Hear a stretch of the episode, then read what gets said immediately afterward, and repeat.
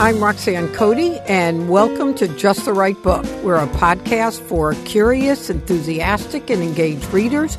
Our job is to help you discover new books in all genres and give you unique insights into your favorite authors, keep you up to date with what's going on in the literary world.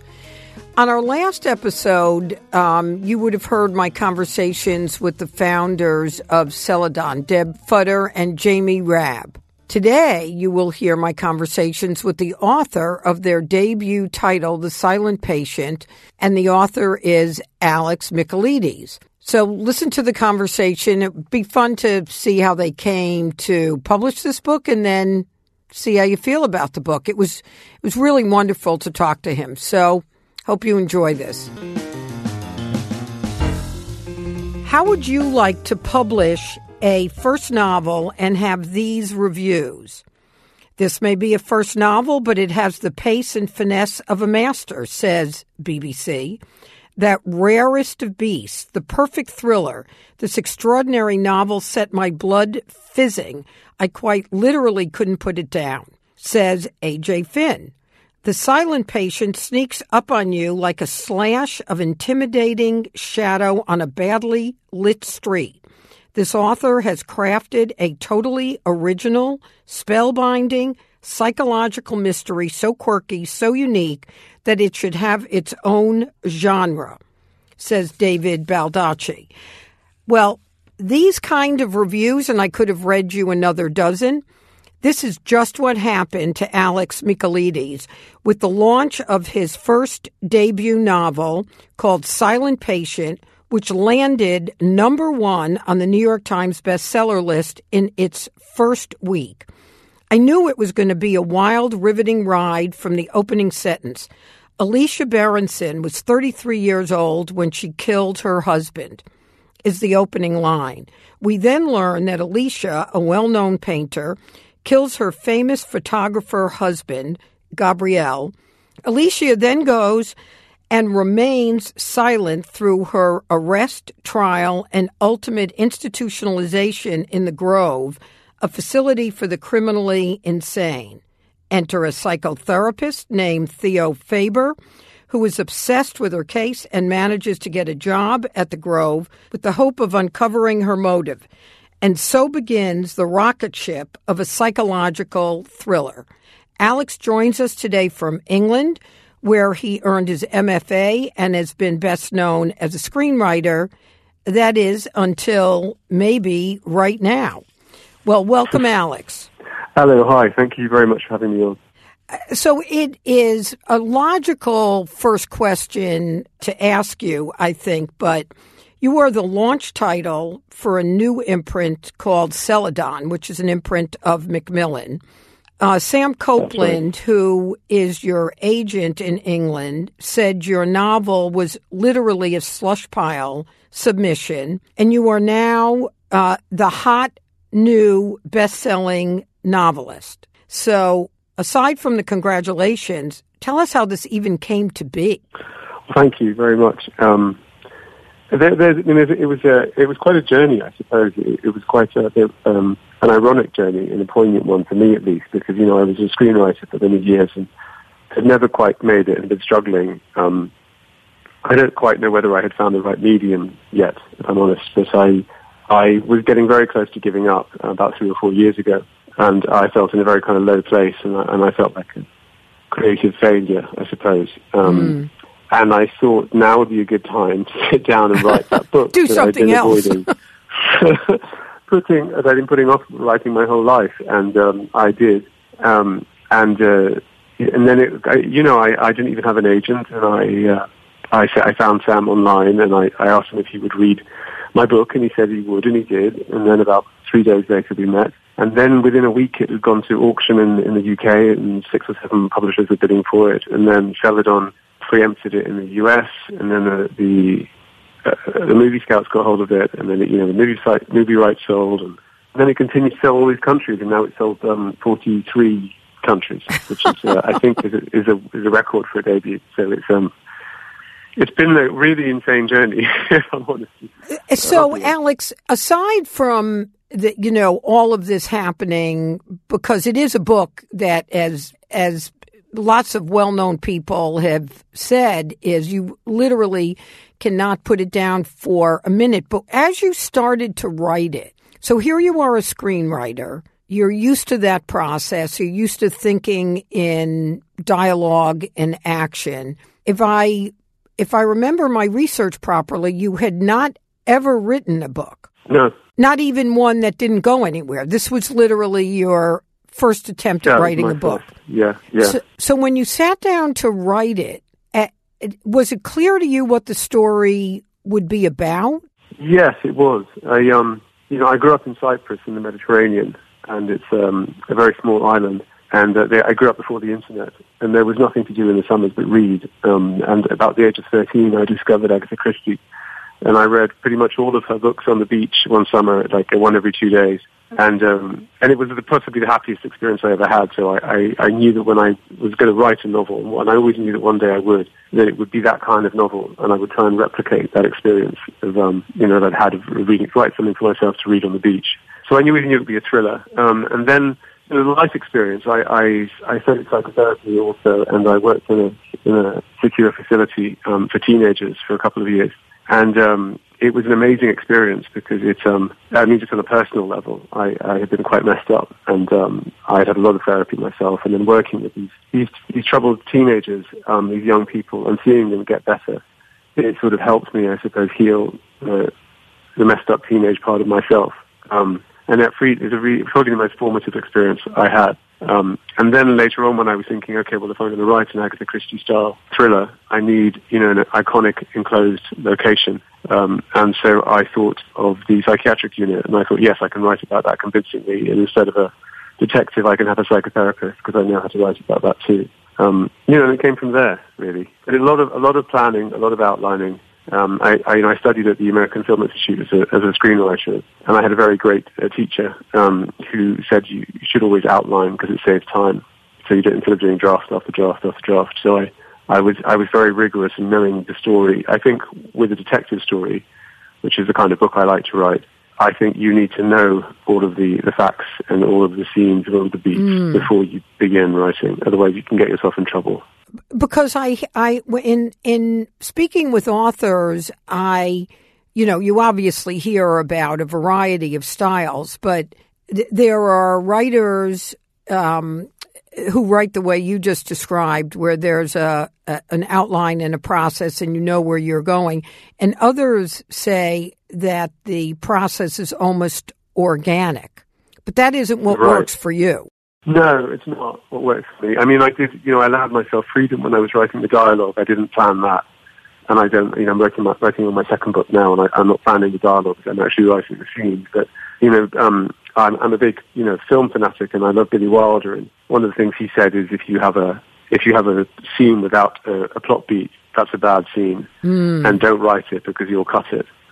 And so I very, at the very least, I need to know the building blocks of each chapter of in the story before I sit down and write them. I like that line plot beat. I've not heard that before. The other um, the other contributing factor in your book is the as I understand it, Silent Patient is inspired by Alest, the story of Alcestis, a mythological tale by Euripides. That's correct. Yeah. And so about, there um, there are different variations of that story that you went through. Yes, that's right. Talk to us about how you decided on which element of the story would be most reflective in your novel. Right. Well, again, it comes down to my my childhood in Cyprus, really, because um, the the Greek myths are very much um, present there in the way that you know in England you might be taught Shakespeare at school. Um, in in Cyprus and Greece, you're taught you know uh, Euripides and, and Homer and stuff like that. How so- nice. Uh, yeah, I mean, they're very, you know, very, I mean, as amazing as Shakespeare, you know, in different ways. Um, but I um,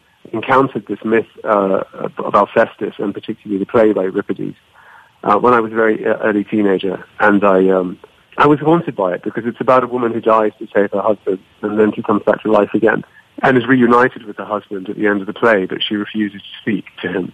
And um, it's not often performed as a play because people don't know what to make of the silence. They think it's problematic.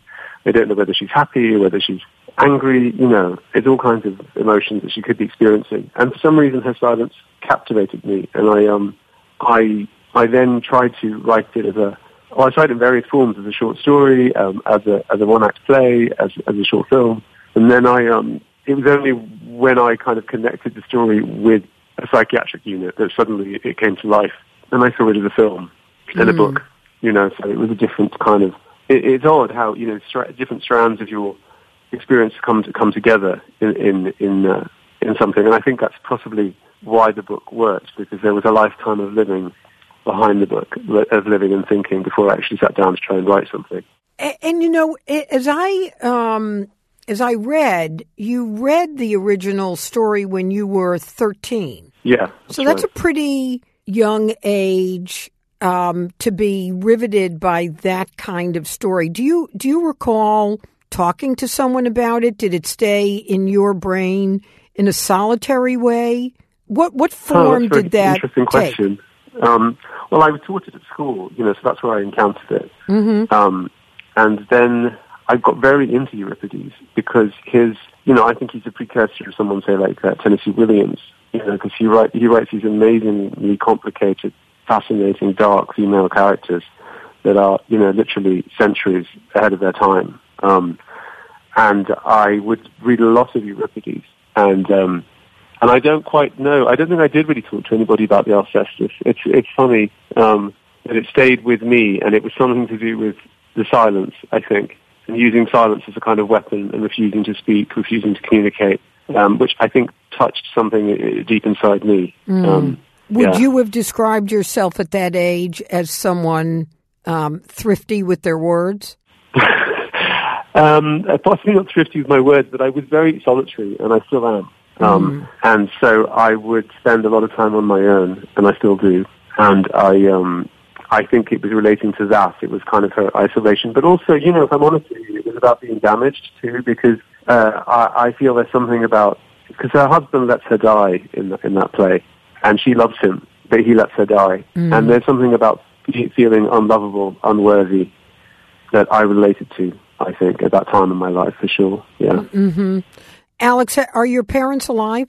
Yes, they are. And have they read the book? They have. Yeah, it was lovely. I'm reading it. I mean, um, my mother's English, and I, I, I, I credit her with the reason that I'm a writer um, because uh, you know, I grew up in this very small place um, out in a house that was jam packed with books uh, on every wall, um, and they were all for some reason I don't know about it because she brought pretty much a library's worth of English books of the best possible books to Mm. this island, and um, so I had a library to choose from, and she she introduced me to all of my favorite writers, like you know, like Evelyn Waugh or or um, Angela Carter or Margaret Atwood. You know, she's the one that took them off the shelf and said, "You must read this."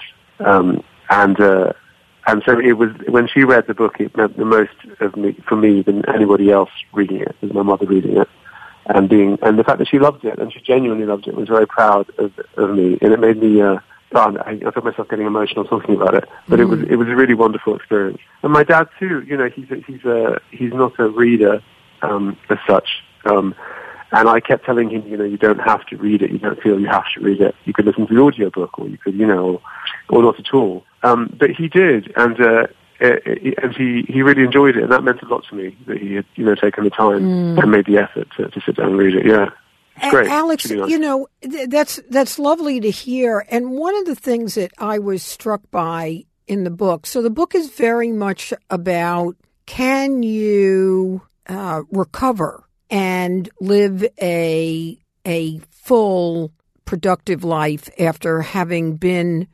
damaged. Yes. And and you refer to yourself as having been somewhat damaged or being attracted to the idea of people that are damaged. What do you think are the contributing factors in someone who is damaged being able to journey through that and come out the other side? Hmm. Again, that's a very interesting question. Um, I think that it is about awareness.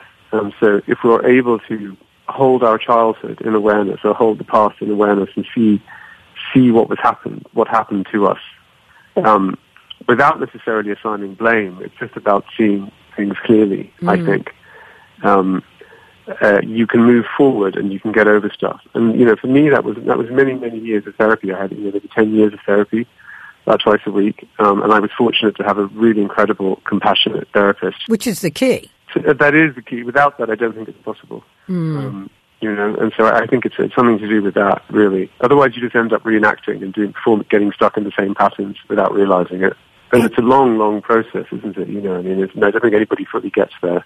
Yeah, and it's interesting that you say this about your background because one of the characters that is comes just pops off the page as incredibly compassionate is uh, Theo's psychiatrist that he had been to mm-hmm, when mm-hmm, he was mm-hmm. younger. Ruth, yes. Was that modeled on the person you had seen? Yeah, you're very perceptive, I must say. Um, yes, uh, uh, she was based on her. Um, and I had a lovely uh, moment where I've not seen her in, in many years. And um, the day the book was published, I had emailed her and I had told her, this my old therapist, about about this book. And uh, I hadn't been in touch with her in you know, many years. And I um, and so the day the book was published, the morning of the publication, I, I, I went over to her, um, to her old, you know, consulting rooms and we had a coffee just as friends, mm. not as, not as, you know, not as patient and doctor. And I gave her a copy of the book and I told her how much she had helped me and how much it, everything she had done meant for me and how she had ended up in the book. And I hope she didn't mind.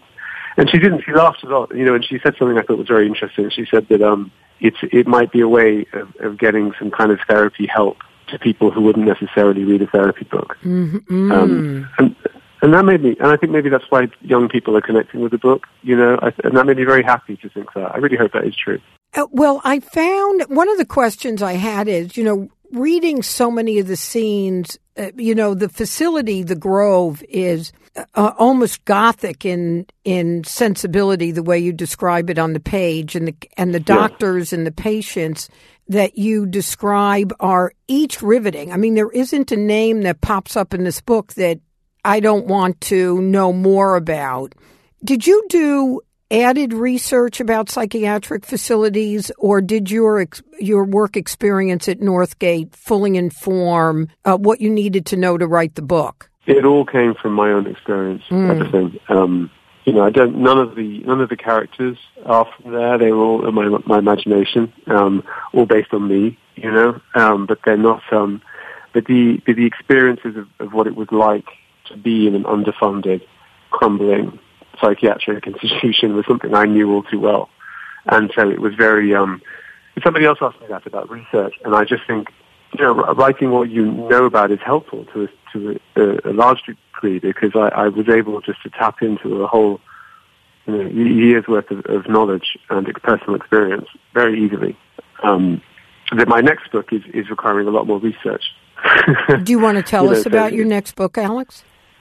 Yeah, sure. It's um, it's about a, a series of uh, murders at a uh, at a Cambridge college, and it's about uh, high achieving students. It's it's again narrated by uh, a psychotherapist, a woman, um, this time a, group therapist, whose niece is a student at the college, and she begins to suspect that, uh, that the ancient Greek tragedy professor is murdering his students, and she's trying to stop him before uh, her niece gets killed. Mm. Um, and that's involved me going back to uh, to, to Cambridge uh, quite a few times, and you know, where you went to school, to right? I, yeah, I did, but it was a long time ago, and um, and I you know I wasn't paying much attention when I was there, so now I had to kind of go back and, and learn the geography of the place, and you know, and, and the history of the colleges, and, and also the what it's like to, to be there on a daily basis and to, to live there and all kinds of stuff. So it's it was a lot of research this time, whereas last time it was all kind of in my head already, mm. so it was a lot easier. But I do think your um, previous therapist had an interesting point. I hadn't that hadn't occurred to me as I was reading it about the the sort of uh, collateral credit of people thinking about the role of therapy and how it can and can't help someone, and particularly yeah. the relationship with the um, therapist that uh, Faber uh, went to see. Yes. So, Alex, I, I should have asked you this in the beginning because a lot of writers who are trying to get published ask this question all the time. When you chose Sam Copeland to slush your manuscript to, did you do research on which agent you thought might be attracted to your kind of book? Hmm. or Um, did you just pluck them out of the I, directory? you know, I, I, I get a lot of people asking me a similar kind of question. Um, and the question, the way they phrase it is often to say, you know, how am I going to get an agent? How am I going to get an agent? Um, should I write for an agent? Should I, you know, should I let the agent know that I'm writing for them before I do? How do I contact them? You know, all of these things. And for years, when I was very young, I, I was preoccupied with the same thing. Um, and then, uh, you know, I went through various screenwriting agents, and I, and I realized that, that none of it, none of that's true. The agent is not, you know, they're very important and helpful and powerful, but that's not the point. Um, so when I was studying at the AFI, my teacher said to me, said to all of us, he said, you know, don't worry about the agents. Just, he said, write, write a good script and leave it in a parking lot, is what he used to say. Yeah. And it will get made. Um, and so I always say to people they should focus on the, on the book, like I did. I didn't even worry about any of that. Um, yeah. I I just had a I worked so hard on the book for several years until I got to a place where I thought it was okay, and then I um, I looked up to see which agents would accept unsolicited inquiries, and I found a very good small agency in London that's very well respected and very old. And then I read an interview with um, with Sam that he'd given online, and I liked the sound of him. I thought he sounded like a really nice person. um, and uh, I then, you know, it was all very fortuitous. So I just followed my gut and, and, and went and went with him. Does Sam Um, say why he easy. picked? He did Sam say why he picked it out of the slush pile? He just said that the email intrigued him. I think that I sent. Um, I think it's all about, you know, it's a little bit about your background, like a line or two. You know, so I said I was a screenwriter, and then I said that this is my first book, and it was a psychological thriller about a woman who shoots her husband and then never speaks again. Yeah. And that was pretty much it. And I said, would you like to read the first three chapters? And he said, yes, I would. So so you seduced him. Well, perhaps, perhaps, yeah. But um, it's uh, you know, I think it's I do think it's about finding the right person to work with. I don't think that they can. It's anyone's going to solve your life for you. You know. Alex, I think that's smart advice because I've heard the most thoughtful of writers, um, when asked that question, often answer precisely the way that you just did. That those those writers whose goal seems to be to be on a bestseller list have it backwards. Uh, that Yeah. that you that Yeah. that isn't what you shoot for as a goal. What you shoot for as a goal is the absolutely best book that you can get written. Uh, You know, I'm not sure that uh, the intersection of talent and luck always works perfectly. And I Yeah. worry No, sometimes right. about people whose luck doesn't match up to their talent and it doesn't get published or it gets published But in a way why, yes, yes. uh, that that doesn't give it its due because I think the other lovely thing that happened, the, the lovely deserved thing that happened is that you ended up at Celadon, which is a new imprint for Macmillan, and they're only interested in publishing a couple of dozen books a year so that they are truly and wholesomely and full throatedly publishing each title. Yeah, I think that was a great stroke of luck on my part um, because coming from the film industry where you're used to a lot of, you know, I don't want to be rude, but a lot of very big egos, and often it feels in a room it's about who can shout loudest, and that's often a man, if I'm honest with you. Um, to suddenly be encountering rooms of these incredibly intelligent, mostly women, who um, listen to you and don't interrupt you and take you seriously and want to publish great work and build a career. It's uh, I it, it, it was I couldn't quite believe it at first, um, and I you know uh, Jamie and Deb are just they're such amazing people because they really you know I kept I kept mistrusting it because I was so I was so used to people being you know fake and um, and trying to use you in some way. And I eventually I just but now I really do believe that they do want to Yeah. to have a career and they want to work with me forever and, and that they want to help me. And it's it's um it, it's marvelous. They're, Yeah, they're, they're, great people. I'm very it's pretty lovely. So, uh, uh, Alex, it would be remiss of me not to ask you uh, how the process of writing a novel is different from being a screenwriter. Right. Well, I think it really liberated me, if I'm honest with you, because um, I think I had always perhaps had a facility for plot, but I had been unable to access anything deeper. And um, it was only through writing a novel that I was able to slow down and get into somebody's head. And the moment I did that, suddenly everything changed for me. Mm. So I think that's a big part of it. I think, I think with, with films, the tendency is to keep moving, keep moving, keep going, um, and then uh, you, you can sacrifice depth, or at least I, I did. You know, I think other people are a lot more talented than I am. Um, but then with with a novel, I, I I gave a book to a friend of mine as a critic, and he said to me, "It's quite clear that you're a novelist and not a dramatist." Um, and I, and I, that was good to hear because I did feel like suddenly I thought, "Oh yeah, I can do this." Mm. Instead of it being like pulling teeth, I, I suddenly felt like, oh, okay, I, I, can do this. I can write. I can write inside someone's thoughts. So now yeah. the irony, Alex, is going to be the film's been, uh, the book's been optioned for a film. You've yeah. been hired to be the screenwriter. So will you figure out how to take the depth out, or will you change as a screenwriter to figure out how to put the depth in? Yeah, that's interesting. I think the latter. I, I, you know, I don't have much of an ego anymore, and so I'm fully prepared to kind of park that at the door and listen and learn and take the whole thing apart and put it together again as a film. And um, and I also think that you know the people I'm working with at Plan B are insanely talented, and they make the best films in Hollywood, in my opinion. And so it's as a they, you know, they've hired me as a novelist and a screenwriter, but I think the screenwriter part of me is going to be learning so much through this mm. process. Um, it's going to be amazing.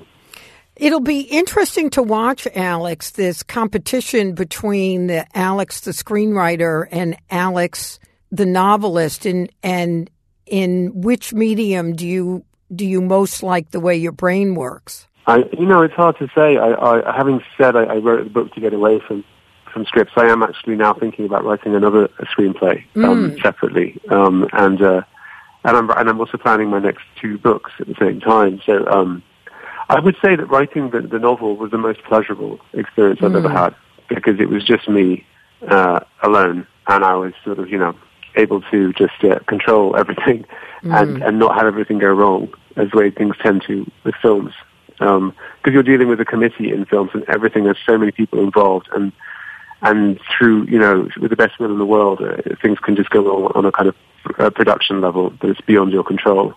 When it's just when it's just you and the keyboard, things don't go as wrong. So it's um it, it's easier. Have you started writing the screenplay for the movie yet? No, no, I haven't not yet. We're not we're not quite there yet. Um, we want to try and get a director attached first. I think. I'll be fascinated after you do that to see if you manage the process differently as a result of having written the novel, or will you become frustrated by the screenplay by committee process being corrosive to your novel? Yeah, I don't think it will necessarily be like that this time. Um, I think when you're generally, you know, making a movie, it's it's not. I, I, think if it's not adapted from your own book, you probably have much less control and power. Um, mm. Not that that's important, but I think um, I think I've learned enough now to be able to stand my ground. More. Yeah. Um, yeah. I'm fascinated when I interview authors whose books are being adapted into movies, but they're not the screenwriter. Well, I can understand that in a way because I feel that it, you know, I, I don't think I don't think I will adapt my second book as, as a screenplay. Mm. Um, should should anybody want it? um, I don't because I, I I can see that you want to let go and focus on writing the book and not get bogged down in this um, in, a, in a movie. Yeah. However, this opportunity of working with, with Plan B was, and particularly Jeremy, the client who was producing it, um, it was too was too wonderful for me to say no to. I just thought, yes, I, I have to. You I have, have to, to have this experience. Yeah, yeah. You have to do it. Um, Alex, my last question is a question I ask all our uh, guests, and that is, what's the book that changed your life? Oh wow! I wish you'd given me your questions first. Though, because about this. Let me talk about that. The book that changed my life. Um, okay, there's so many I could choose from. I'm trying to think about something that's more applicable to uh, the silent patient. It's probably a book called uh, The Drama of Being a Child mm. um, by Alice Miller. M I L L E R. And she is a uh, she's dead now. She was a Swiss German uh, psychoanalyst, and this book was a bestseller in the seventies.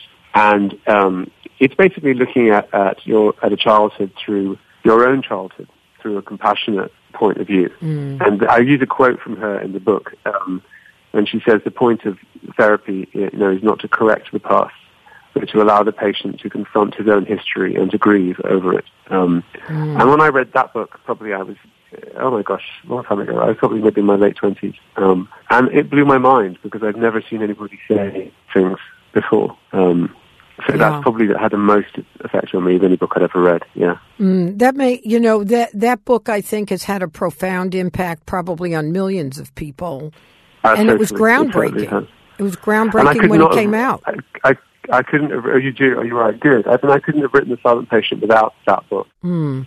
Because that's what The Silent Patient is about too. It's about can we get over our childhood? And that's the same question that Alice Miller was asking.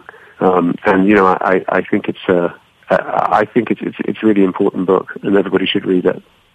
Well, speaking of important books, I uh, we've been speaking with Alex Michaelides and his just the, w- one of the best psychological thrillers I think uh, that I've read in years. I have lots of company more expert than myself in in that opinion, and for anybody who wants to sit down and read a smart book that they can't put down, make sure you don't have like any work that you need to do within the next number of hours. It'll take you to write uh, the book. And it's, Alex, it's been a pleasure to have the conversation with you. And thank you so much for making the time. We look forward to your next books and your movie. And I'm thrilled that my friends, Jamie and Deb at Celadon, um, picked up this book and Sam Copeland picked it up out of the slush pile and we all get to read it. Thank you so much. I've really enjoyed talking to you. It's been a really interesting conversation. Thanks again to Alex Michaelides. Be sure to pick up a copy of The Silent Patient at your favorite independent bookstore. It's available right now. Make sure you have nothing else to do when you start this book because you won't want to go to work or do anything else until you finish it. And in closing today, I'd like to take a moment to let you know that there's going to be a change. Just the Right Book will no longer be produced by Collisions Media. So that feels sad, and in many ways it is. It's been a great partnership um, over these last two years. But don't worry, uh, because we will be returning at a new home. And you'll be able to keep listening to our podcasts and our interviews. And we'd love to hear from you about any changes you'd love to see in the show. So here's how you can keep up to date on all our plans in case there's a hiccup in our move to a new home. You know how that happens. So in order to keep up to date, make sure to follow RJ Julia's Instagram or Facebook account or uh, look on our website at rjjulia.com or you can write to me at books at rjjulia.com and let us know what you want to hear on the show and we'll keep you posted about where we land. I'm, I'm thinking the move will probably take two or three weeks. It could be a month, but I'm very excited about being able to launch another season of the show. I'd really like to thank all of you. We have had an incredible loyalty. We passed the million download uh, mark, which is kind of crazy to think about. We've enjoyed your support, your notes. Um, our authors and publishers have appreciated uh, the support that you've given to the to the show and to the authors, and I am very grateful. I'm also grateful to Collisions for having produced this podcast over these years. We've learned a lot in the two years of doing it. Uh, this podcast has been produced by Collisions, the podcast division of CRN International. We're grateful to them. I am particularly grateful to Pat Keogh, who has been our audio engineer, who always works hard to edit this properly, get the sound right. And of course, I'd like to particularly thank Christina Torres. She has been our producer. So until next time, thank you all so much for listening and stay tuned. Watch us on rjjulia.com for any updates.